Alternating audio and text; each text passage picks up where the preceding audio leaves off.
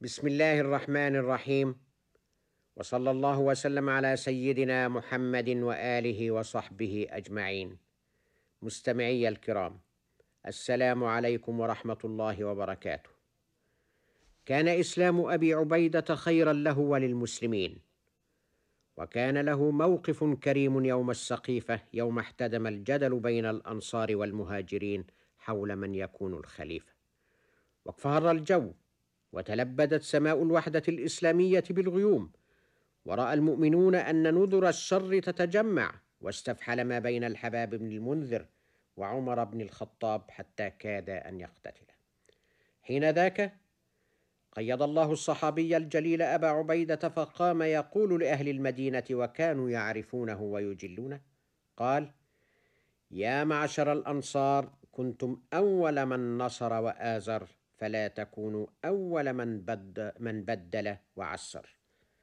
وكان لكلامه هذا أثره لأنه خاطب في القوم العقل والعاطفة وذكرهم بما كان لهم من فضل لم يمنوا به في نصرة النبي عليه الصلاة والسلام فتذكروا من أمرهم ما كان وأدركوا أن موقفهم يوم ذاك كان لتأييد الإسلام الذي أعزهم الله به إذ أعزوه ونصرهم به إذ نصروه وردت كلمة أبي عبيدة على قصرها القوم إلى ما ينبغي عليهم إزاء الإسلام اليوم. وتبينوا من هذه العبارة القصيرة إذ تدبروها أن الدين على مفترق الطرق في هذه اللحظة. فقام أحد زعماء الخزرج في قومه قائلا ألا إن محمدا صلى الله عليه وسلم من قريش؟ وإن قومه أحق به وأولى. وايم الله لا يراني الله أنازعهم في هذا الأمر ابدا. فاتقوا الله لا تخالفوهم ولا تنازعوهم. ثم قام عمر فبايع أبا بكر رضوان الله عليهما. ثم تبعه أبو عبيدة وهو يقول إنك أفضل المهاجرين وثاني اثنين إذ هما في الغار وخليفة رسول الله على الصلاة. عبارة أخرى موجزة ولكنها جامعة. فسكنت الأمور بفضل رجاحة عقل أبي عبيدة وصان الله وحدة الإسلام والمسلمين يوم ذاك وكان ذلك من فضل الله قيض له ابن الجراح. ثم كانت خلافة أبي بكر فقدر لأبي عبيدة الصحابي العظيم من المواقف العظيمة في الإسلام ما يعرفه عنه أبو بكر فأقامه بأمر المال ينظر في توزيعه على حاجات المسلمين. ثم كانت الفتوح في عهده فندبه لجيش ضخم جعل حمص من أرض الشام وجهته. وتمكن أبو عبيدة رضوان الله عليه أن يخضع من قاومه من عرب مآب وصالحهم وكفى المسلمين شر قتال كان لا بد لهم أن يخوضوه.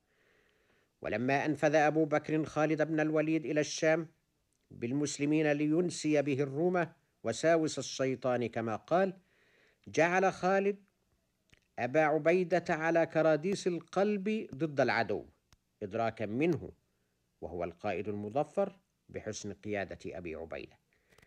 ولم تكن تولية أبي بكر لابن الوليد لنقص في قيادة أمين الأمة فالصديق يعرف مكانته وقدرته وحسن قيادته ولذلك يكتب إليه كتابا يقول له فيه إني وليت ابن الوليد وأنا أعلم أنك خير منه ولكن ظننت أن له فطنة في الحرب ليست لك.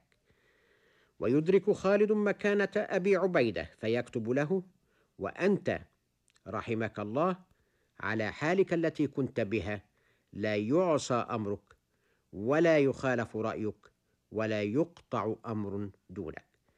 وتم على يد أبي عبيدة فتح كثير من بلاد الشام وساهم مع من ساهم من المسلمين في نشر راية الحنيفة السمحة هناك فظلت خفاقة حتى اليوم. ومات أبو عبيدة في السنة الثامنة عشرة للهجرة الشريفة. مات كأعظم بطل من أبطال التاريخ الإسلامي.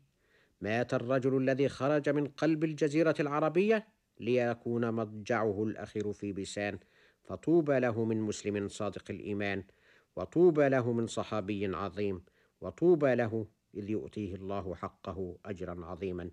ومن يطع الله والرسول فأولئك مع الذين أنعم الله عليهم من النبيين والصديقين والشهداء والصالحين وحسن أولئك رفيقا ذلك الفضل من الله وكفى بالله عليما. صدق الله العظيم.